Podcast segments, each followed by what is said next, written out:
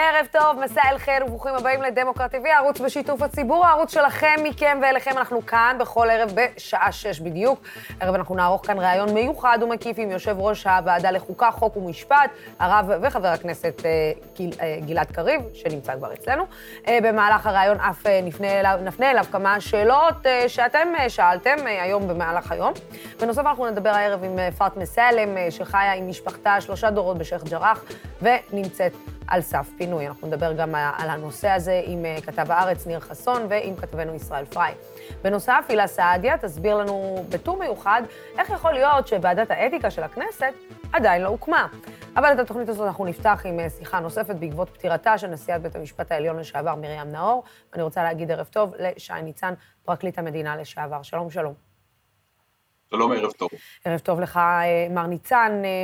אתה יודע, אם יש משהו שהדוברים ביום שני אמרו על הגברת מרים נאור, זכרה לברכה, זה שהיא לא התכופפה בפני אף אחד, ובעצם האמת והחוק היו נר לרגליה. אתה יודע, בלחץ שכל כך מופעל על שופטים, איך היא הצליחה לעמוד מהיכרותך איתה, באווירה הזאת, במקום הזה שבו, אתה יודע, אנחנו בסופו של דבר בני אדם, בשר ודם, ויש הרבה מאוד דברים שיכולים להשפיע עלינו, והיא לא נתנה לדברים להשפיע עליה. תראי, מרים נאור הייתה, שמעתי בלוויה, אחד המספידים, נדמה לי הנשיא או אחד המספידים האחרים אמר, מרים נאור הייתה אישה קטנת מימדים, אבל בעלת שיעור קומה גבוה, וזה כל כך נכון. צריך לזכור שהיא גדלה בחינוך משפטי ציבורי. היום המודה היא להתקיף ולנסות להרוס ולחסל את מערכת המשפט. אני אומר דברים קשים, אבל יש לנו מערכת חזקה מאוד. מרים נאור הייתה אחד מעמודי התווך של המערכת הזו. היא החלה את דרכה בפרקליטות, במחלקת הבג"צים, אחר כך היא מונתה בגיל מאוד צעיר, בגיל 32, לשופטת, והיא עברה את כל ערכאות השיפוט, שלום, מחוזי, עליון, עד שהגיעה לנשיאה. שנים כאלה מעצבות, כאשר אתה גדל באתוס, שאומר לא תחת מפני איש, בסופו של דבר מעצבות את האדם. לכך התווסף כמובן האופי הטבעי שלה, שהיה אופי, של אדם ישר כסרגל, רציתי כמעט להגיד שהסרגל התיישר לפיה, אדם שלא נשא פני דל ולא נשא פני עשיר, היה לה את זה עמוק בפנים, היא הייתה ישרה ולא עניין אותה אם יש בפניה נשיא, הרי היא שפטה גם במשפטו של הנשיא קצב, או יש בפניה שר, היא שפטה במשפטו של השר דרי, או יש בפניה אדם בעל מכולת, או מוסכניק, זה לא שינה לה בכלל, עניין אותה רק דבר אחד, מהדין והצדק. אז גם החינוך המשפטי, אני חושב, שאנחנו מאוד גאים בו, וממשיכים לחנך לאורו, וגם האופי שלה מעצבים בסופו של דבר, אדם שלא מתקפל, אדם שיודע לשמור על המערכת, בנאום הפרישה שלה, נדמה לי, היא אמרה, שההישג הגדול ביותר שלה היה, שהיא הצליחה, לשמור על מערכת המשפט מפני כל המתקפות, וזה מעניין, אדם שהיה לו כמה וכמה הישגים גדולים בחיים. אני אגיד לך עוד דבר, היא הייתה, כמעט כמו שאמרתי, המקף בין מדינה יהודית ודמוקרטית. היא הייתה מאוד יהודית, מאוד ציונית, מאוד לאומית, אם אפשר להשתמש בביטוי הזה, מאוד היה חשוב לה הלאום היהודי, ומצד שני הייתה מאוד דמוקרטית, והייתה רגישה לזכויות החלש, והדל והנדקה, והיא גילמה באישיותה שופט אידיאלי, ראיתי את הנשיא לשעבר אהרון ברק שאמר שאם הוא היה צריך לבחור בפני מי להישפט, הוא היה בוחר להישפט בפני הנשיאה מרים נאור, אני חושב שזו אמירה מדהימה אפילו, כמעט הייתי אומר. ניצן, אין מחמאה גדולה מזה. מר ניצן, ממה שאתה מכיר, עם כל מה שעבר על מערכת המשפט בשנים האחרונות, עם הפוליטיזציה שנכנסה למערכת המשפט, איך שומרים, איך מגיעים למקום שבו אתה לא מתכופף, כמו שמרים החזיקה בעצם את עמוד השדרה ואמרה, אני לא מתכופפת בפני אותה פוליטיקה, וגם, אתה יודע, בפני אנשים שאיך נגיד עזרו למנות אותה ולשים אותה במקומה. אתה, תראו, הדרך היא להסתכל, אתה צריך לדעת מה קורה ומה מדברים, אתה לא יכול להתעלם בדור שלנו, אתה לא יכול לא לקרוא עיתונים ולא לשמוע תקשורת, אבל יש משהו פנימי שאתה צריך לדעת שאתה הולך בדרך הישר ובדרך האמת ובדרך הנכונה. זה המצפן הפנימי שיש לאדם, וזה המצפן הפנימי שצריך שיהיה גם לשופט. ובמובן הזה אתה צריך לדעת שמה שישפוט אותך זה לא מאמר כזה או אחר היום בעיתון, או לא חבר כנסת שיוצא ומתקיף אותך, או לא פוליטיקאי כזה או אחר, אתה צריך לדעת שההיסטוריה צריכה לשפוט. כמובן, אתה צריך להיות קשוב לביקורת, ומרים נאור הייתה מאוד קשובה, והיא תריד אותה מאוד, והיא הקשיבה לכל דבר, והדברים נגעו לליבה ונכנסו, אבל המצפן שלה היה כל כך חזק, כל כך מיושר לכיוון הצפון, לכיוון האמת והצדק, זה מה שהחזיק אותה, זה לא נעים, אף אחד לא אוהב להיות נתון למתקפות, כולם רוצים להיות בקונצנזוס, אבל בתפקיד כזה, אתה מבין, כשאתה נשיא בית המשפט העליון, אתה לא יכול שכולם יאהבו אותך, וככה היא חיה באמונתה, יש משפט שאומר צדיק באמונתו יחיה, ובמובן מסוים היא צדיקה באמונתה תחיה. זה מה שנותן לך את הכוח הפנימי לעמוד מול המתקפות, שאתה יודע שאתה לא מקשיב לשיקולים זרים, ואתה לא מפחד ולא פועל ולא משנה דרכך בגלל אמירות פוליטיות כאלה או אחרות, אתה הולך ישר. זה כל התורה כולה. אתה יכול להגיד באמת שהשופטים היום שיושבים בירושלים, בוא נגיד אחרי אותה סצנה בהלוויה של מרים נאור, של אותו אדם שהגיע, ואיך נגיד, הבהיר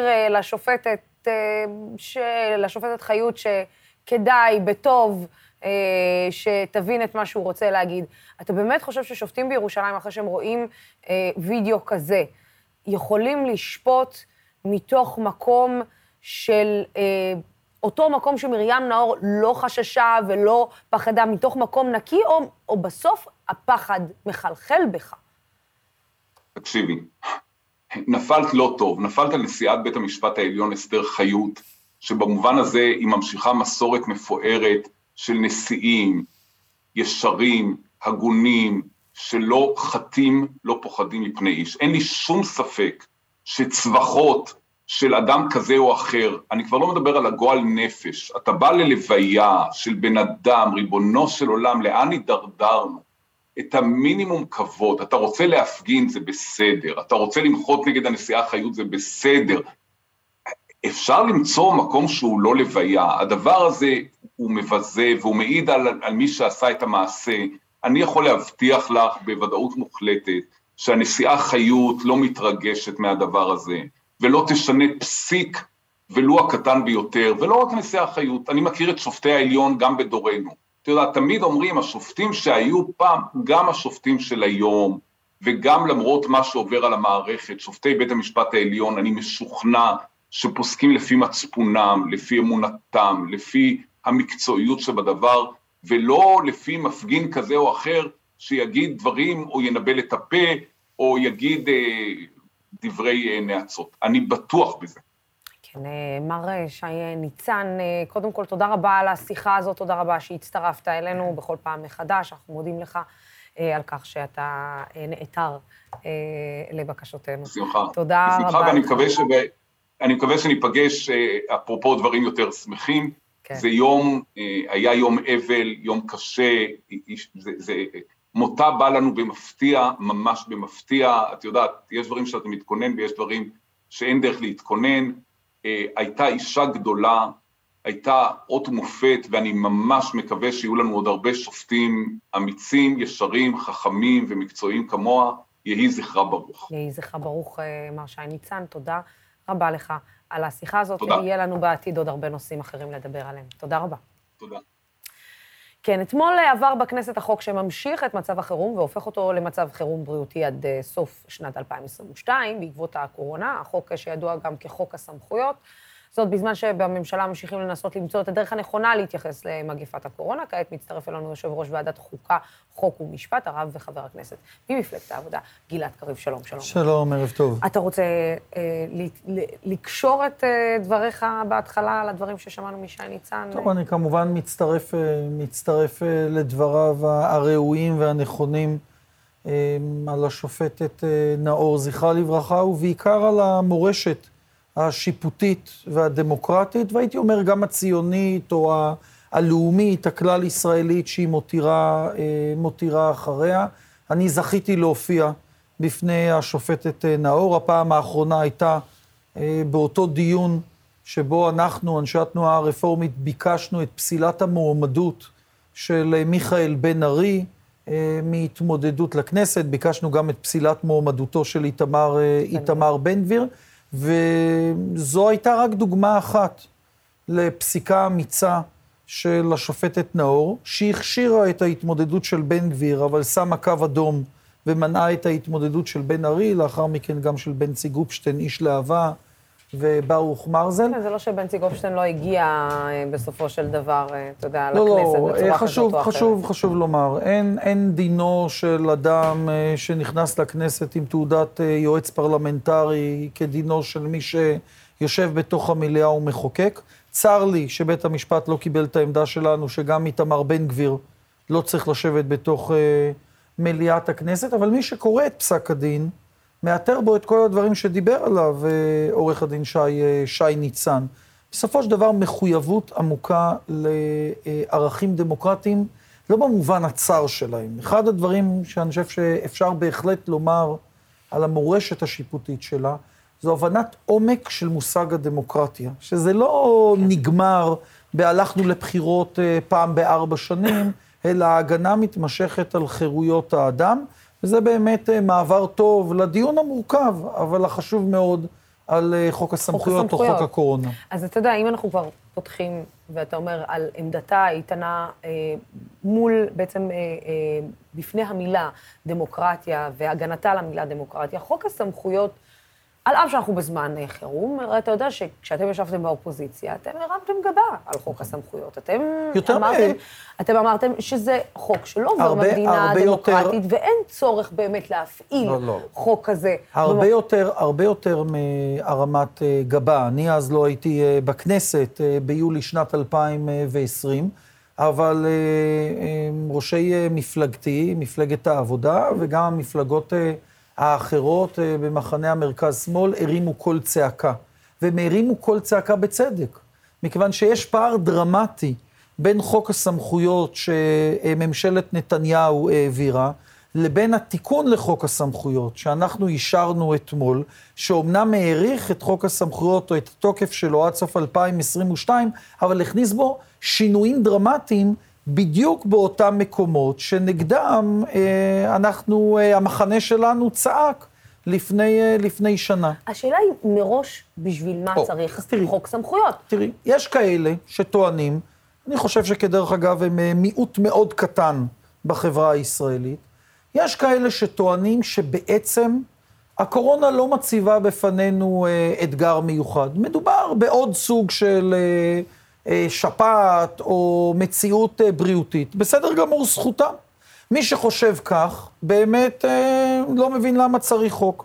רוב אזרחי מדינת ישראל, רוב אנשי הרפואה והמדע, כדרך אגב לא רק במדינת ישראל, בכל רחבי העולם, חושבים שגם עכשיו, למרות החיסונים, אנחנו עדיין בהתמודדות עם איזשהו אתגר מיוחד, אתגר שמחייב את הממשלה להפעיל כלים מיוחדים. עכשיו, מי שמבין שיש מצב מיוחד, צריך לשאול את עצמו מה עדיף. האם עדיף שהכנסת תסדיר בצורה מפורשת, בחוק, עם איזונים ובלמים, את הטיפול הממשלתי בקורונה, או שלמשל עדיף שישתמשו בתקנות לשעת חירום, או עדיף למשל שישתמשו רק בפקודת בריאות העם שנחקקה על ידי המנדט הבריטי. בסופו של דבר, אלוהים נמצא בפרטים הקטנים. בג"ץ הוא זה שאמר, שאי אפשר, אפרופו השופטת נאור, שאי אפשר להשתמש בתקנות לשעת חירום, אלא צריך חקיקה מסודרת. נתניהו ניצל את החקיקה הזאת, כדי לרסק את הפיקוח הפרלמנטרי על הממשלה. מבין, אנחנו שיקמנו אותו אתמול. אבל חבר הכנסת, אתה מבין שזה מדרון חלקלק. אתה מבין שאוקיי, יש חוק סמכויות, ועכשיו עושים עליו תיקון לחוק הסמכויות. אתם, אף אחד לא מבטיח לכם שהממשלה הזאת תישאר לארבע שנים, אף אחד לא מבטיח לכם שאתם תישארו אולי בשנה הקרובה. ובכל זאת, אם תבוא ממשלה אחרת, היא תצטרך לעשות תיקון על התיקון על התיקון. הטענה הזו בעיניי היא אולי החלשה ביותר ביחס לחוק. למה? כי תראי, בוא נאמר שהיינו מבטרים עכשיו על החוק. אני אומר, כדרך אגב, אם היינו מבטרים עכשיו על החוק, תוך חודש, חודשיים, הממשלה הייתה צריכה עוד פעם, למשל, להתקין תקנות לשעת חירום, שמבחינה דמוקרטית זה דבר הרבה יותר גרוע. אבל נשים את זה בצד. אם היינו נותנים עכשיו, לא מתקנים את החוק. אז החוק שהיה נותר מודל להתמודדות עם מגפה שמתרגשת אלינו, היה החוק הגרוע של נתניהו, שריסק את הפיקוח הפרלמנטרי. אנחנו העדפנו לא להותיר את החוק הרע הוא בספר החוקים, לתקן את החוק, ואני אומר עוד פעם, אנשים יכולים להביע עמדה על החוק מבלי לקרוא אותו, אבל מי שרוצה דיון רציני, שיבין מה עשינו. אבל כתוצאה מזה שאנחנו שינינו את החוק, אם תבוא ממשלה אחרת, בעוד 4 שנים, כי יהיה מצב בריאותי חמור אחר, אז החוק שישמש תשתית הוא החוק המתוקן שלנו. אז... עכשיו בוא נאמר שתתחלף הממשלה.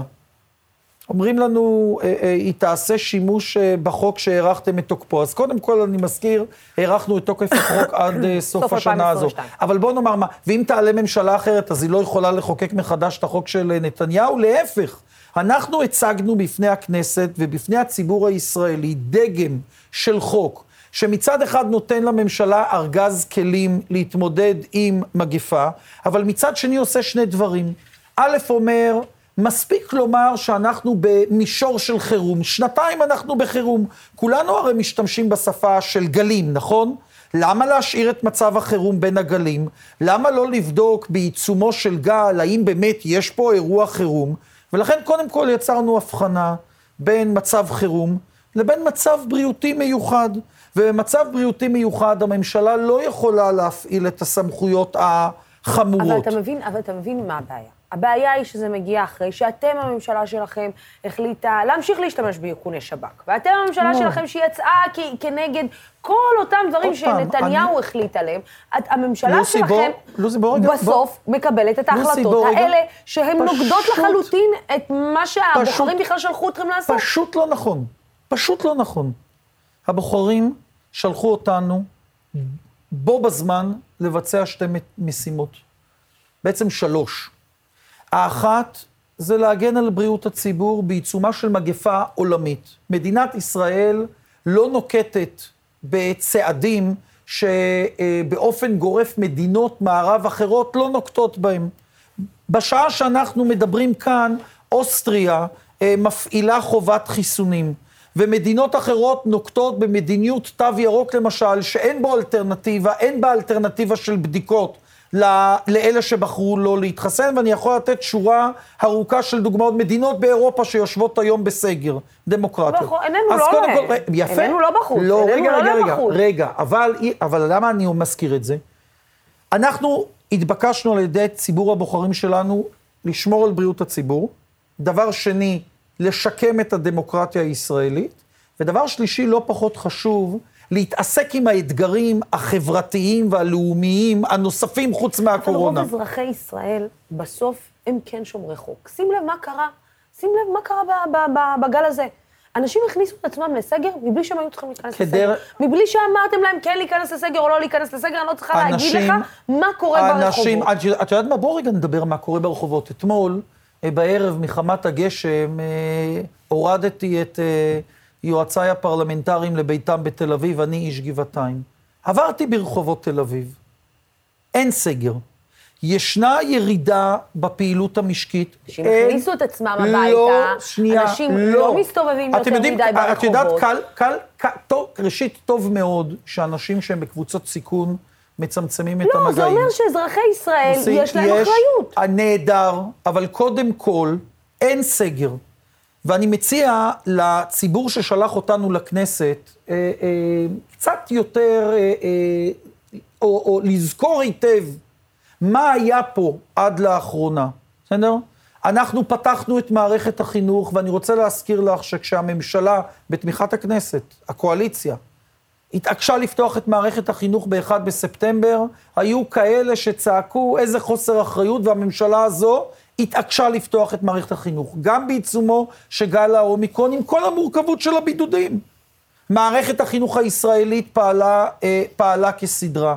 עולם התרבות, עולם העסקים, הכל פתוח. נכון, יש שעתה בפעילות משקית. מפלגת העבודה פועלת מאוד מאוד קשה בכנסת כדי לקדם מתווי פיצויים לאותם עסקים בענפים שנפגעו. אבל איך בכלל אפשר להשוות בין ממשלה שניצלה את נושא הקורונה גם לצרכים פוליטיים מבוקר ועד ערב, וגם כדי להגן על ענייניו של ראש ממשלה מושחת?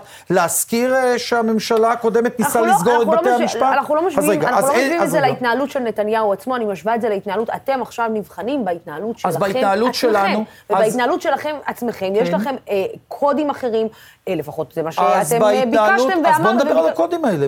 אז במסגרת הקודים האלה... לא לפגוע בערכי הדמוקרטיה, לא לפגוע בחופש הביטוי, בשוויון. לוסי, את יכולה לתת דוגמה, אני זוכר שהייתה... בזכויות פרט. בואו רגע נדבר על זה. הייתה ממשלה שחוקקה חוק סמכויות שבו ניסו להטיל הגבלות על הפגנות. אנחנו ביטלנו במסגרת תיקון החוק את כל הפרק שמאפשר הטלת הגבלות על הפגנות. בואו נדבר על פרטים. אנחנו זרקנו מתוך חוק הקורונה את הפרק הבזוי הזה, שעסק בהטלת הגבלות על הפגנות. בואו נדבר על פגיעה בחירויות הפרט. ועדת החוקה סרבה לאמץ כל עמדה שאומרת שאפשר להפעיל את התו הירוק בלי אלטרנטיבה של בדיקה. ועדת החינוך של הקואליציה... ואיכוני שבק. בשביל מה אנחנו עדיין צריכים איכוני שבק? בואו רגע נדבר, אין בחוק איכוני שבק. אני רוצה להזכיר, בואו עוד פעם, עובדות. כשהגיע נגיף האומיקרון, הייתה בעלה גלובלית. ידעו שהנגיף הזה מאוד מאוד מדבק, לא הצליחו להבין האם הנגיף הזה מסוכן כמו נגיף הדלטה, או כפי שהסתבר לשמחתנו שהתחלואה יותר נמוכה. במשך כמה ימים ספורים, הממשלה, כדרך אגב, אני לא תמכתי בזה, אבל אני רוצה שנעמוד על הפרטים. הממשלה הפעילה איכוני שבק למשך 3 ימים, 4 ימים, כדי לאתר אנשים חולים שהממשלה התקשתה לאתר אותם. ולאחר מכן, מה קרה? לאחר מכן, למרות שהייתה מחשבה לחוקק את יכולת השימוש באיכוני השבק בחקיקה, כפי שבג"ץ אמר, מה הממשלה הזאת עשתה?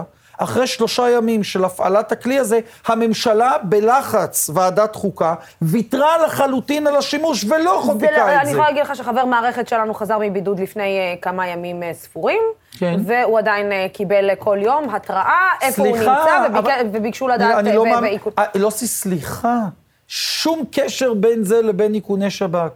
כדי ששוטרי משטרת ישראל לא ידפקו לאזרחים חווי בידוד בבית, ואני רוצה לומר שיש תופעה שאנשים שהם לא רק חווי בידוד, שהם חולים מאומתים, מפרים בידוד, אז במקום לשלוח שוטרים לדפוק על הדלתות, הוכנסה לשימוש מערכת על ידי המשטרה, אין שום קשר לשב"כ, שהיא מותנית בהסכמת האזרח. חבר המערכת שלכם נתן הסכמה שבמקום ששוטר ידפוק לו בדלת, אז אחת ליום הוא יקבל פנייה, ואם הוא בוחר, הוא לוחץ על ה-GPS. זה, לא, אבל תראי, אנחנו חייבים להיות הגונים.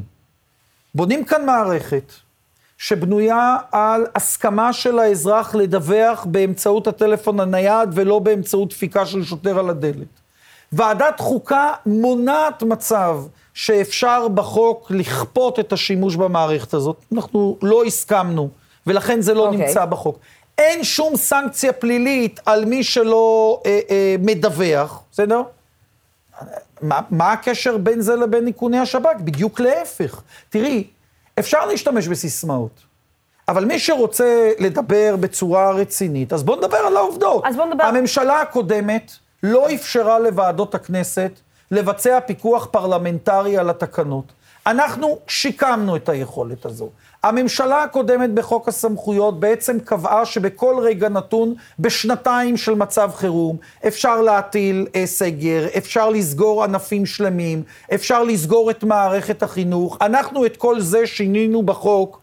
הממשלה הקודמת העבירה חוק שבו הממשלה הייתה יכולה להכריז על מצב חירום, וב-60 ימים הראשונים, לא היה על זה פיקוח פרלמנטרי, אי אפשר יותר להכריז מצב חירום בלי אישור של הכנסת.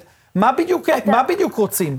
שלא יהיה חוק שמסדיר את הכלים של הממשלה? שהממשלה תעשה מה שהיא רוצה? לא, אני מסכימה איתך שצריך לחוק, ועדיין אני כן רוצה לשאול, תראי, קודם כל אני אשאל שאלה שאחד הגולשים שלנו שאל היום, האם אתה מסכים, מכיוון שנכנסנו כבר לענייני הקורונה, האם אתה מסכים שאין הבדל בעקבות התחלואה הקשה, בעקבות האומיקרון, בניגוד למה שחשבנו בהתחלה, טוב. האם אתה מסכים שאין הבדל בין מחוסן ללא מחוסן בתחלואה הקשה? בואו רגע נדייק, אז אם מותר לי להציע דיוק לשעה, זה לא בניגוד למה שחשבנו בהתחלה. זה לא בניגוד למה שחשבנו.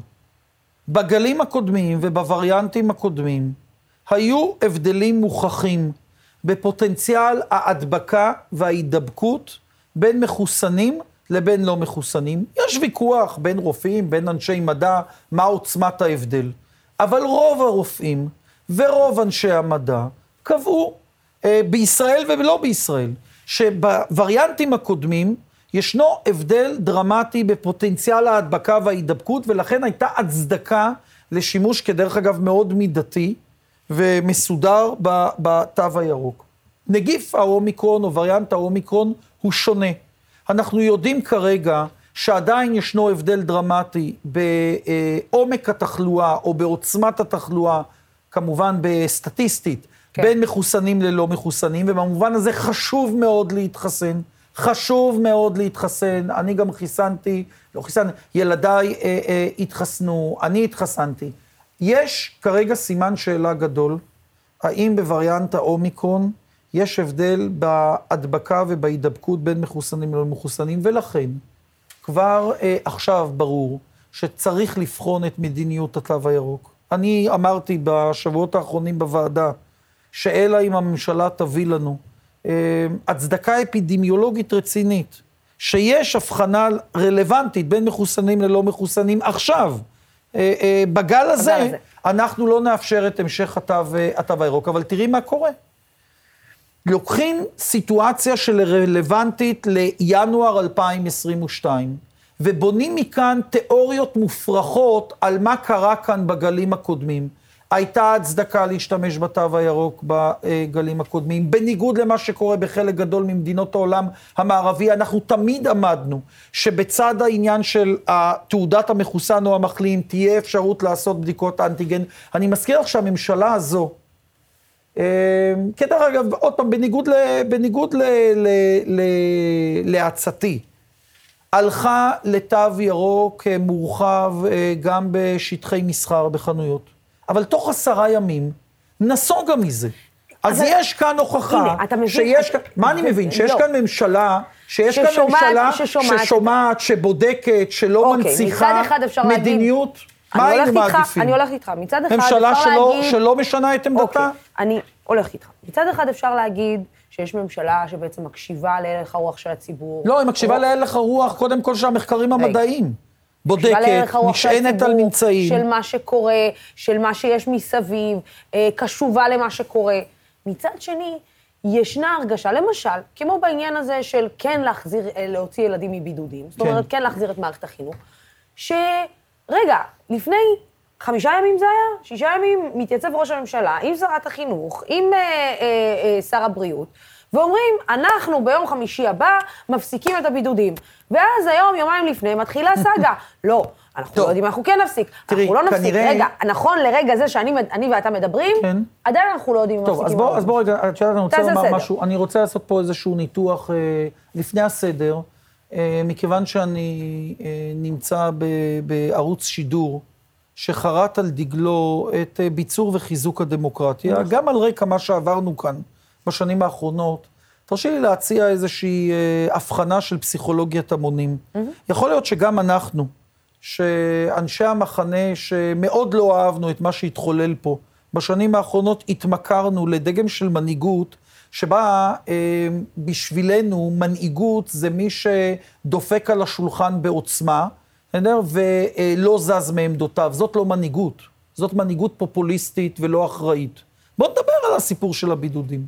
ממשלת ישראל הנוכחית הלכה באומץ למתווה, שמבטל את ההבחנה דה פקטו בין ילדים מחוסנים ולא מחוסנים, ואחרי שהממשלה הזו פתחה את בתי הספר, אז יש לממשלה הזו רצון להחזיר שגרה, כי באמת נושא הבידודים במערכת החינוך, בייחוד כדרך אגב לילדים הקטנים מתחת לגיל 5. אני לא צריכה להגיד לך שזה מעגל קסמים. נורא, בסדר? זה מעגל קסמים שמכניס גם את ההורים, שבעצם הוציא אותם ממעגל העבודה וחוזר חלילה. אז באה הממשלה הזו, ראתה כעבור כמה שבועות בתוך גל האומיקרון, שהנתונים מאפשרים את לקיחת הסיכון, הכל פה זה ניהול סיכונים, של סיום מתווה הבידודים במערכת החינוך.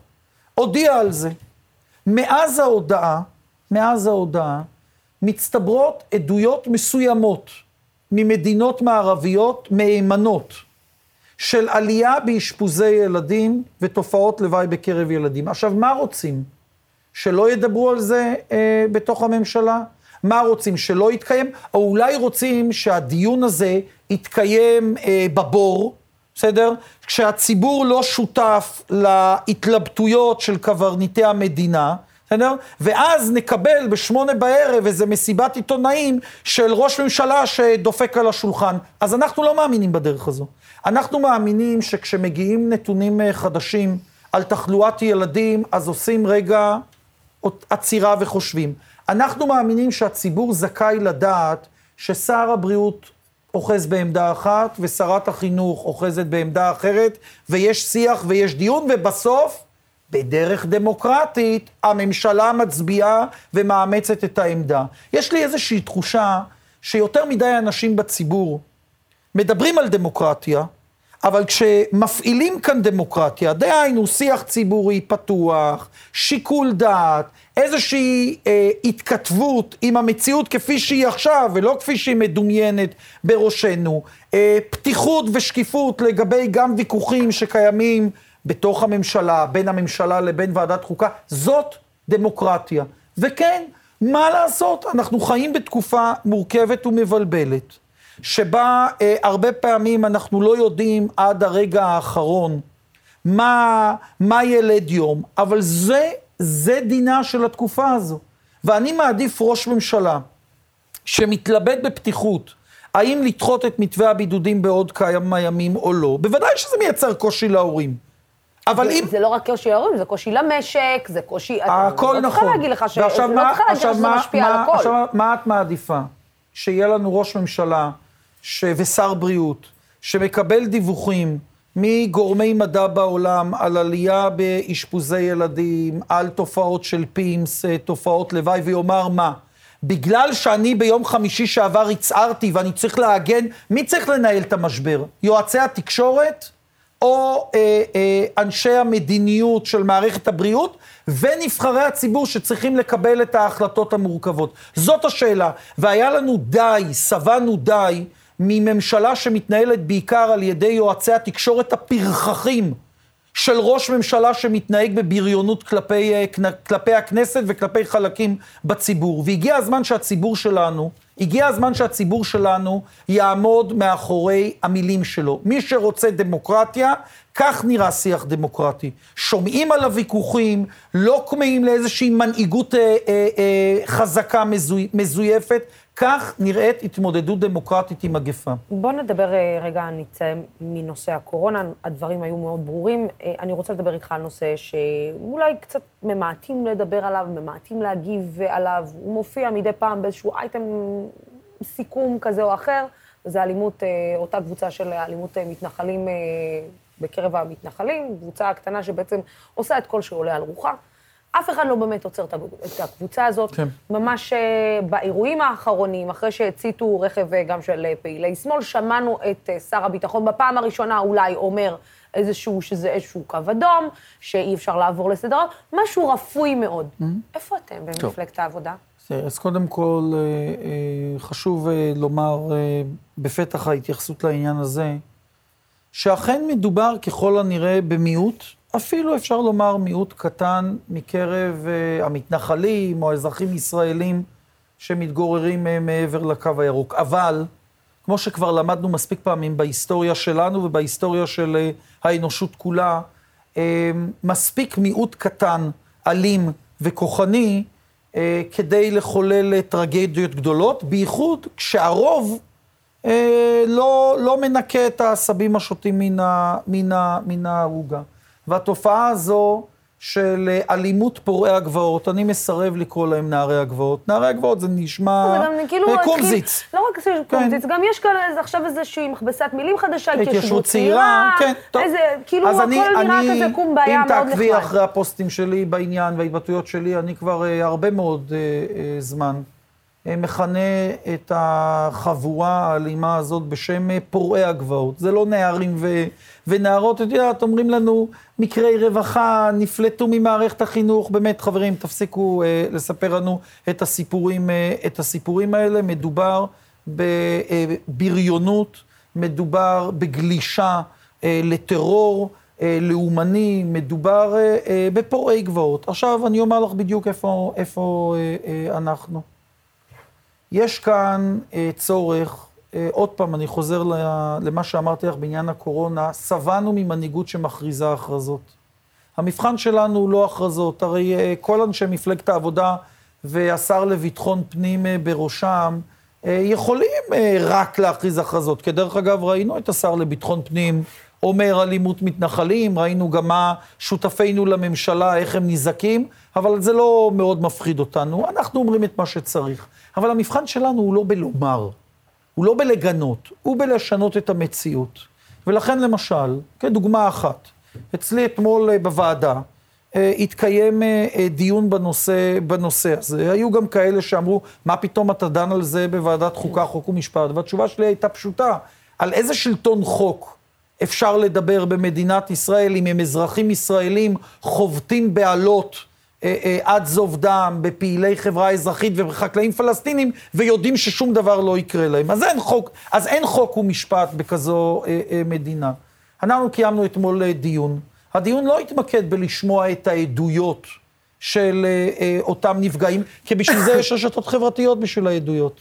אנחנו הבאנו אתמול את סגן מפקד מחוז שי, את היועץ המשפטי של אוגדת איו של צה"ל, גורמי פרקליטות, ואנחנו... מה הם מסבירים? תראי. תסביר לי, חבר הכנסת קריב, מה הם מסבירים? אני רוצה לומר לך... כי לראות את חיילי צה"ל עומדים מהצד.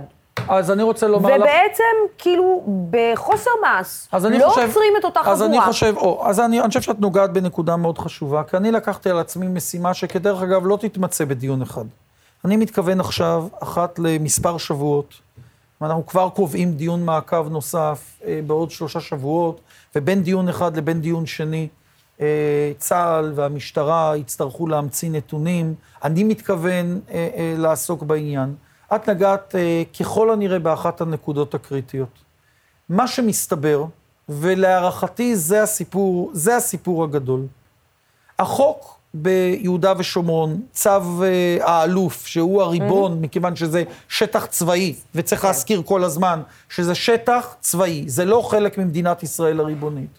צו האלוף אומר בצורה מאוד ברורה, שלכל חייל, אפילו לא לקצין, לכל חייל שרואה מעשה של אלימות, שיש לו חשד שקרה מעשה אלימות, מותר לעכב, לא לעצור, את אותו החשוד. יותר מכך, מותר לו לעכב ולקחת את החשוד אל תחנת המשטרה. כדי שהמשטרה או תגיע לשטח, או בתחנה, תעצור את החשוד ותחקור אותו. זה לא קורה. צה"ל, צריך להבין, אבל איפה מתחילה הבעיה? צה"ל, מתוך אינטואיציה צודקת, שחיילים לא צריכים להתעסק באכיפת חוק על אזרחים, והמתנחלים הם אזרחים ישראלים. צה"ל, להערכתי, לא מיישם את הצו שלו עצמו בנקודה הזו. ומי שרוצה לפתור את נושא אלימות פורעי הגבעות, חייב להתחיל בנקודה הזו. המדיניות של צה"ל בנושא העיכובים חייבת להשתנות. בכל פעם שחייל... כן, אני שואלת לעצמי, אתה יודע, אני אומרת, אולי נהיה איזושהי מדיניות סלחנית כלפי המתנחלים, בגלל סיבות פוליטיות, כי אני בטוחה שאם אותה חבורה כזאת, הייתה עכשיו חבורה מגבעתיים לצורך העניין, פועלת בתוך גבעתיים ועושה את מה שהיא עושה, המשטרה הייתה באה, הייתה עוצרת, מוציאה את... אז א' אין ספק שבכל הסיטואציה הזאת יש גם איזשהו מימד פוליטי-אידיאולוגי. אבל אני גם רוצה להציע לך, זו לא אפשרות סותרת, זו אפשרות נוספת, בסדר? זה עוד זווית לנתח את העניין כדי לפתור אותו, לא לשם הדיון האינטלקטואלי. אתמול, שלשום, ראינו כולנו תמונות בלתי נתפסות מהיישוב חווארה.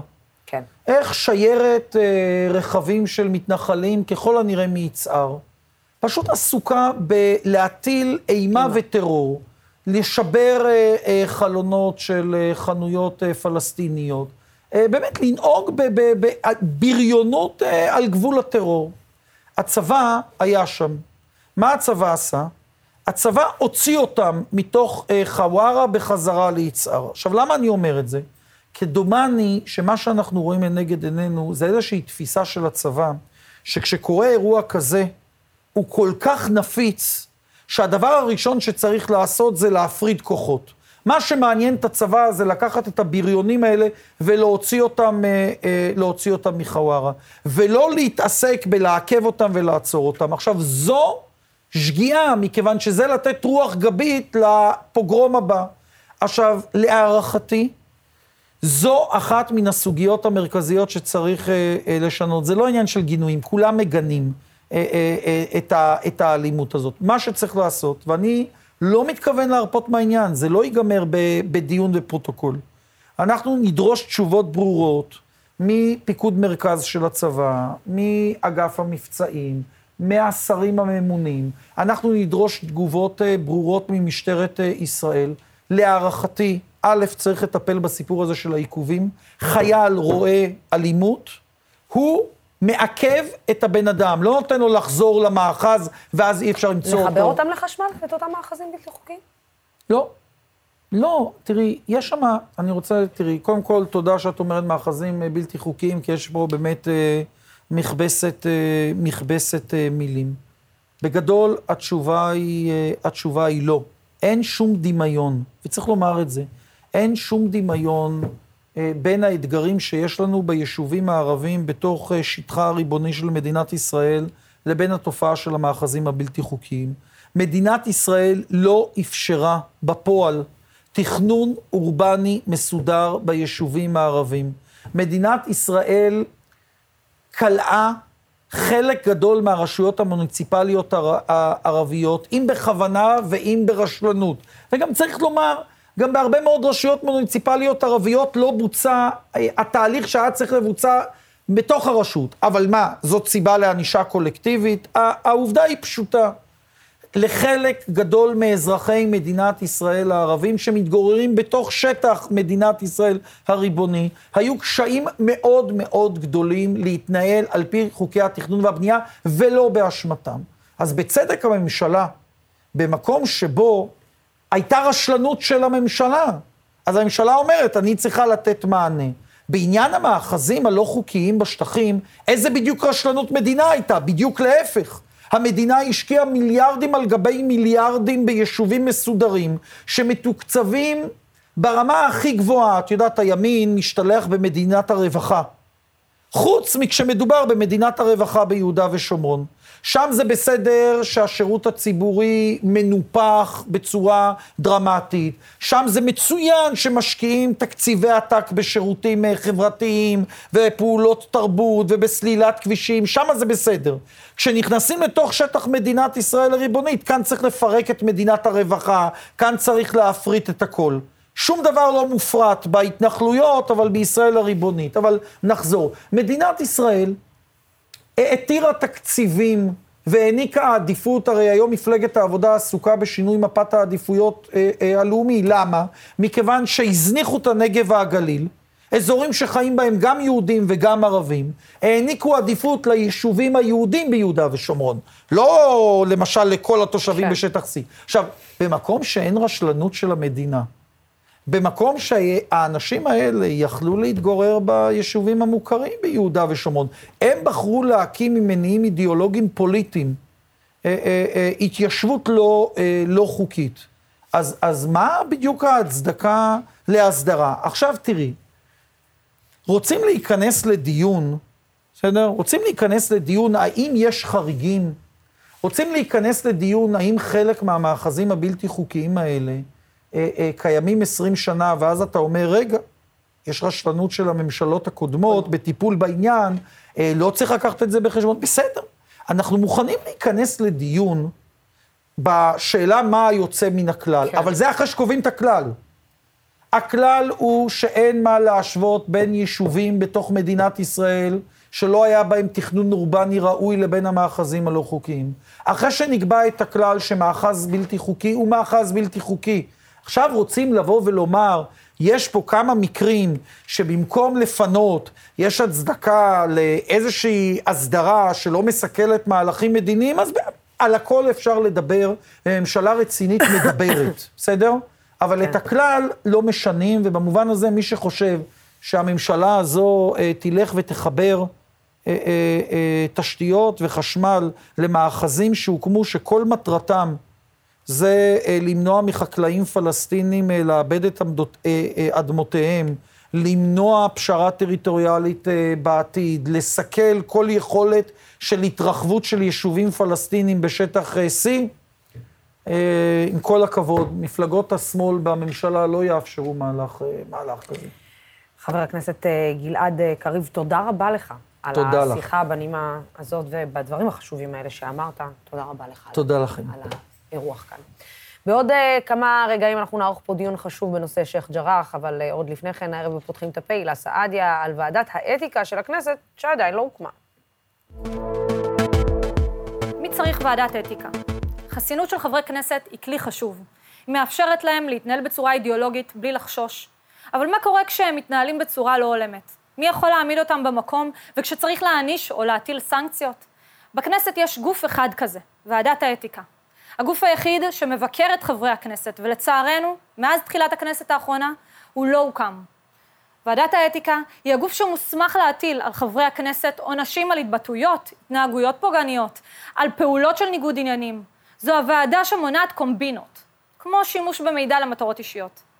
כל העניין הזה של חברי כנסת שעושים מסחרה. ועדת האתיקה היא המסגרת שבה אנחנו, הציבור, יכולים להתלונן על חברי הכנסת שההתנהגות שלהם עוברת כל גבול, כשהם שמים את טובתם האישית לפני טובת הציבור.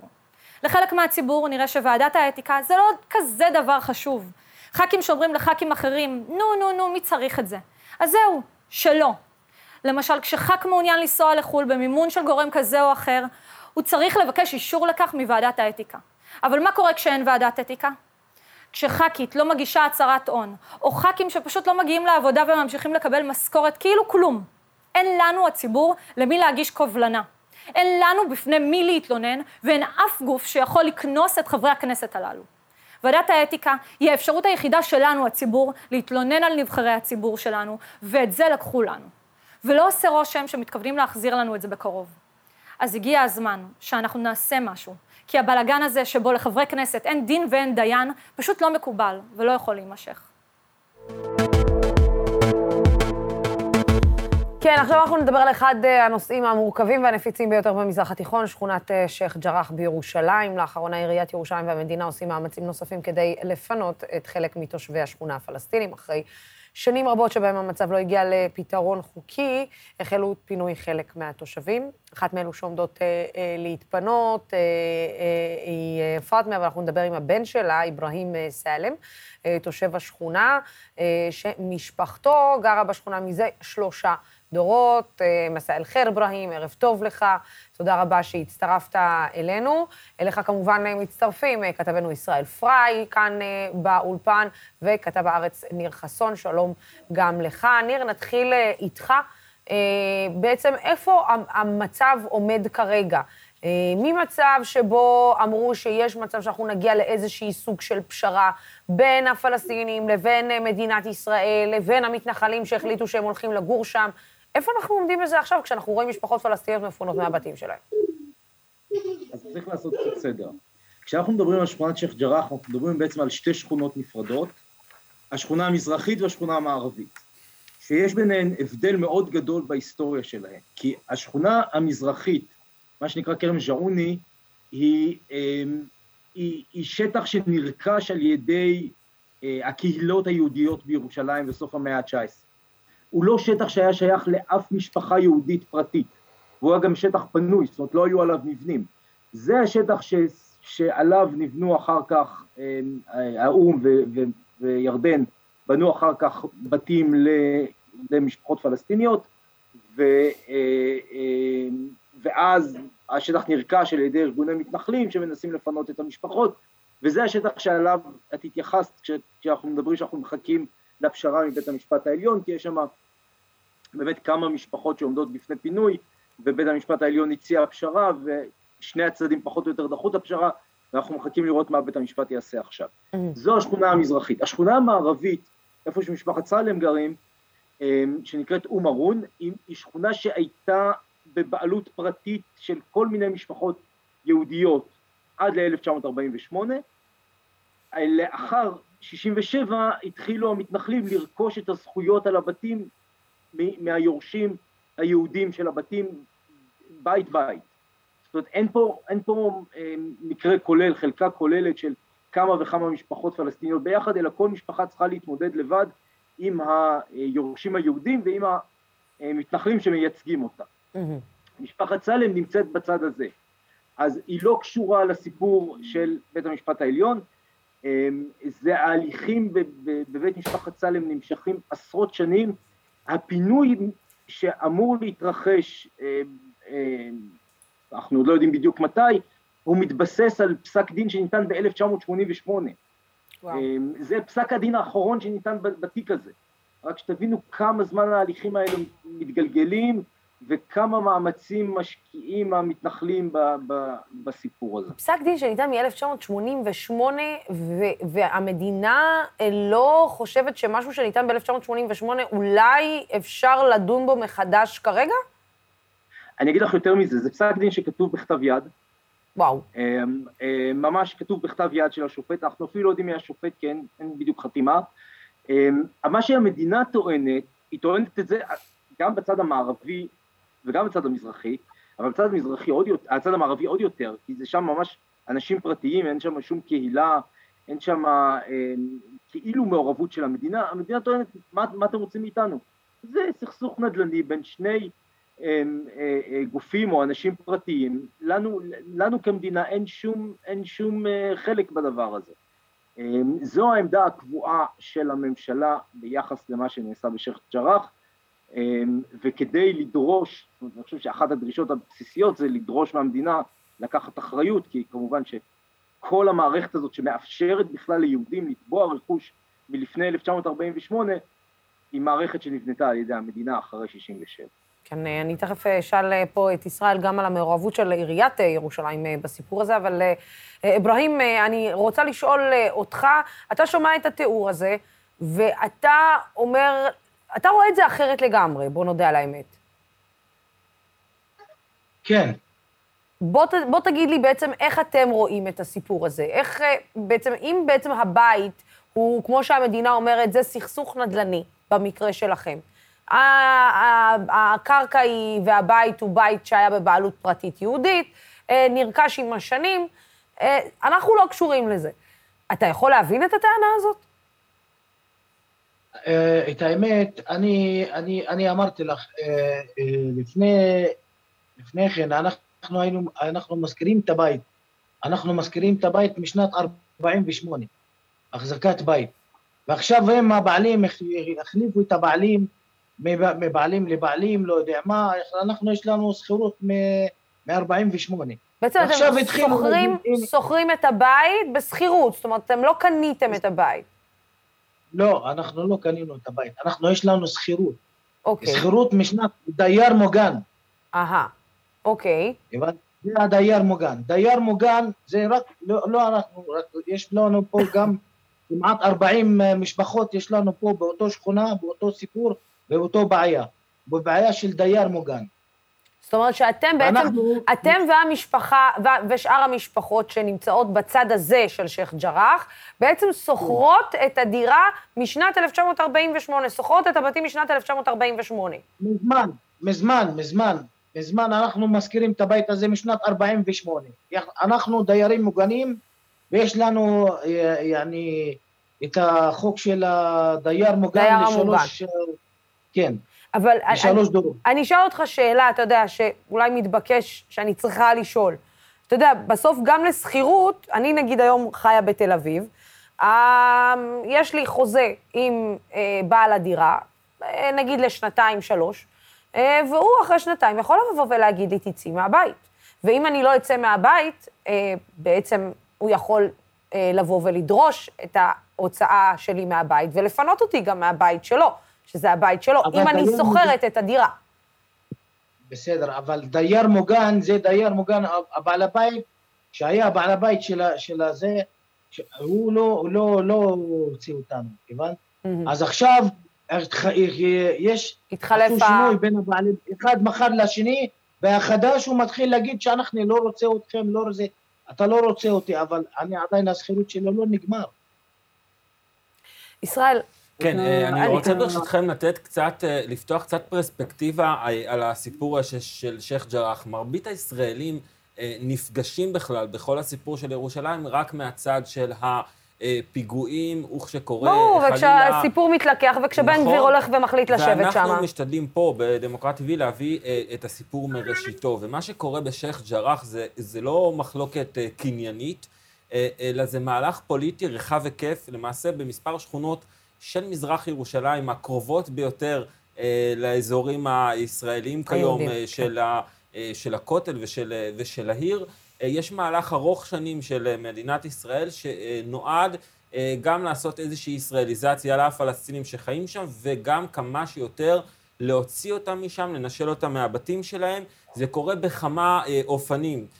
וצריך כמובן להזכיר שהבסיס של המהלך הזה, שהוא מהלך פוליטי, הוא מושתת על חוקי מדינת ישראל, שנותנת שני חוקים שונים ומופלאים. מצד אחד, חוק הסדרי משפט ומנהל, שמאפשר ליהודים לתבוע רכוש שהיה רכוש יהודי לפני 48. מצד שני, יש לנו את חוק נכסי נפקדים, המוכר והוותיק, שהוא כמובן מנתק את כל הקשר של הפלסטיני לבתים שהם גרו בהם, כך ש... בסוף זה מתגלגל אכן לתביעות פרטיות, או ממוניות, או סוגיות קנייניות, אבל בראש ובראשונה זהו מהלך פוליטי שנועד להוציא את האנשים האלה משם. רק נאמר שלצד איברהים, בצד המערבי של השכונה, כמו שניר מסביר, יש שם מתוך כ-45 משפחות, יש 17 משפחות שמתמודדות עם צווים שונים. והדרך שמדינת ישראל להוציא את הפלסטינים, את האיברהים והאחרים מהמקום, ובמגוון דברים. רק לפני שבועיים דיווחנו כאן משייח ג'ראח על פינוי שהתבצע של משפחת צלחיה, ששם זה סיפור אחר לחלוטין, שם זה סיפור שעיריית ירושלים מחליטה להפקיע את השטח בשביל בית ספר לטובת תושבי המקום. רגע, והשטח הוא של, הרי זאת השאלה בסוף. שם זו הפקעה כאילו לצורכי ציבור, כמובן שיש הרבה פתרונות אחרים. אבל השטח של מי בעצם? השטח הוא על אותו בסיס, זאת אומרת, זה עניין של נכס שהיה יהודי, ואז בעצם עיריית ירושלים באה וקונה את הזכויות, ואז היא מפקיעה את השטח? לא, הפקעה זה לחלוטין משהו אחר, זה כמו שאפשר למעשה להפקיע את הבית שלך, אם יחליטו מחר לבנות שם איזה כביש 6, רק מה לעשות, אצלך לא יפקיעו, ואם יפקיעו, ישלמו הרבה כסף, בוודאי לא כמהלך פוליטי של הפקעה ולהוצאת אנשים מהבתים, והסיפור של איברהים ואחרים הוא סיפור אחר לחלוטין, שבהם עמותות ימין נכנסות לנעליים של הקדשות ושל בעלים יהודים אי פעם, מוצאים את היורשים וכדומה, ובשם זה מוצאים את האנשים. נאמר שמי שבא להוציא את איברהים מביתו, הוא חבר סיעת מאוחדים, ניר יתקן אותי, בירושלים, חבר סיעתו של אריה קינג, יונתן יוסף, נכדו של הרב עובדיה יוסף, שהוא למעשה, הוא יונתן יוסף, חבר מועצה בירושלים, שהוא נכנס לנעליים של עמותת, שרכשו את הזכויות, ובעצם בא להוציא את האנשים מהבתים. צריך לומר, ונשמח אם ניר ימשיך את זה, על פניו, מרבית הסיכויים שאיברהים, עם הנוף שנשקף מאחוריו, על פניו לא יהיה שם עוד הרבה זמן, כי קלו כל הקיצין, לפחות מבחינה משפטית, יש בכל רגע אפשרות של הוצאה לפועל, כמובן יחד עם משטרה, להגיע ולהוציא אותם מהבתים. ניר, יש סיבות לא אופטימיות בכלל? אני אפתיע אתכם, אני חושב שסיפור שייח ג'ראח הוא לא סיפור של כישלון, הוא סיפור של מאבק מאוד מרשים. אתם יודעים, בשייח ג'ראח יש הפגנה שבועית שנערכת כבר 12 שנה, כל שבוע ביום שישי בצהריים מגיעים ישראלים ופלסטינים ומפגינים באופן קבוע. מאז שהתחילו ההפגנות היו פינויים, אם אני זוכר נכון, שתי משפחות, אני חושב, ב-12 שנים האחרונות, זאת אומרת, ואנחנו רואים איך שייח ג'ראח הפך להיות סמל כלל פלסטיני, אפילו שחרד מעבר לזירה הפלסטינית. אנחנו רואים את ההתעניינות של התקשורת הבינלאומית. כשהיה את הדיון בבית המשפט העליון, אני לא זוכר, אולי 20 צוותי חדשות מכל העולם עומדים מחוץ לעולם ועוסקים בסיפור הזה. דיפלומטים מכל אירופה ומארצות הברית מגיעים באופן קבוע לשכונה ונפגשים עם התושבים ומעורבים וחברי קונגרס. ואני חושב שכל המהלכים, זאת אומרת, את התקווה, אם את שואלת אותי לגביה, צריך לחפש, אני חושב, בצד הפוליטי ובלחצים הפוליטיים שמופעלים על ישראל בעניין הזה, ולא כל כך בכיוונים המשפטיים, ששם, כמו שישראל אמר, באמת המצב של המשפחות הפלסטיניות לא מי יודע מה טוב. אבל אני חושב שבסך הכל סיפור שייח ג'ראח, אם אנחנו מסתכלים על התמונה הכוללת, זה לא סיפור של הצלחה של המתנחלים. זה, במידה רבה זה אפילו סיפור של החולשה שלהם.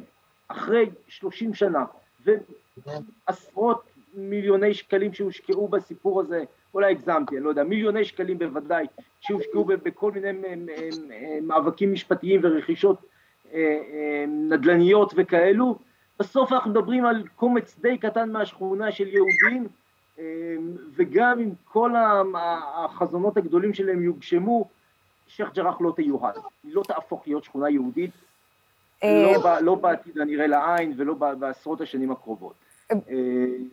איברהים, יש בהחלט סיבה לאופטימיות. יש בהחלט סיבה להמשיך את המאבק. ספציפית, יהיו משפחות פלסטיניות שאני חושש שעדיין יצטרכו להתמודד עם פינויים ויצטרכו להתמודד עם מאבקים משפטיים די קשים, אבל הסיפור רחוק מלהיות אבוד. איברהים, במידה ואתם מפונים מהבית שלכם, יש לכם לאן ללכת? אנחנו באמת, אין לנו איפה ללכת. אם אנחנו יצאנו מהבית שלנו, אנחנו נשאר ברחובות. ואדון יונתן יוסף לא הלך לבית משפט ולא נתן לו ניירות אפילו גם, להוכיח שזה בית שלו. היינו בבית משפט ב-30 בחודש, ב-12. ולא, נתנו לו 15 יום כמעט אחרי בית משפט, להוכיח בבית משפט שזה הבית. הבית שהוא קנה את זה, נוכיח בבית משפט שהבית הכל בסדר והבית שלו... הוא לא הביא בעצם את המסמכים.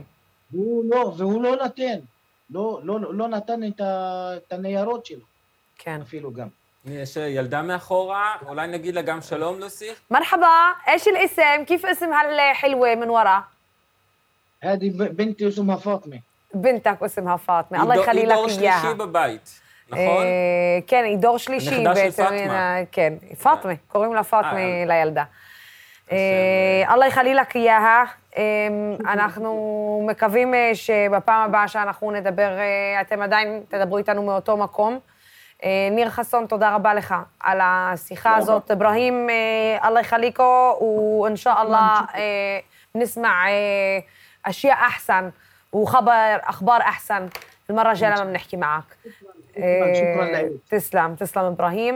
ישראל פריי. אני רוצה לסיים בנימה אישית. יש באולפן דומה איזשהו פרשן מוכר שמשתמש הרבה בביטויים של אלימות לגלית ואלימות בלתי לגלית, כמובן לצרכים שלו.